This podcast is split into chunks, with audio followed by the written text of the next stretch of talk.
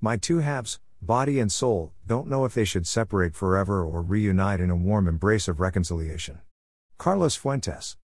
Before I put pen to paper in the pre dawn sunrise, I sound a set of Tibetan Tingsha cymbals, hammered from seven metals into a single being by Nepalese artisans.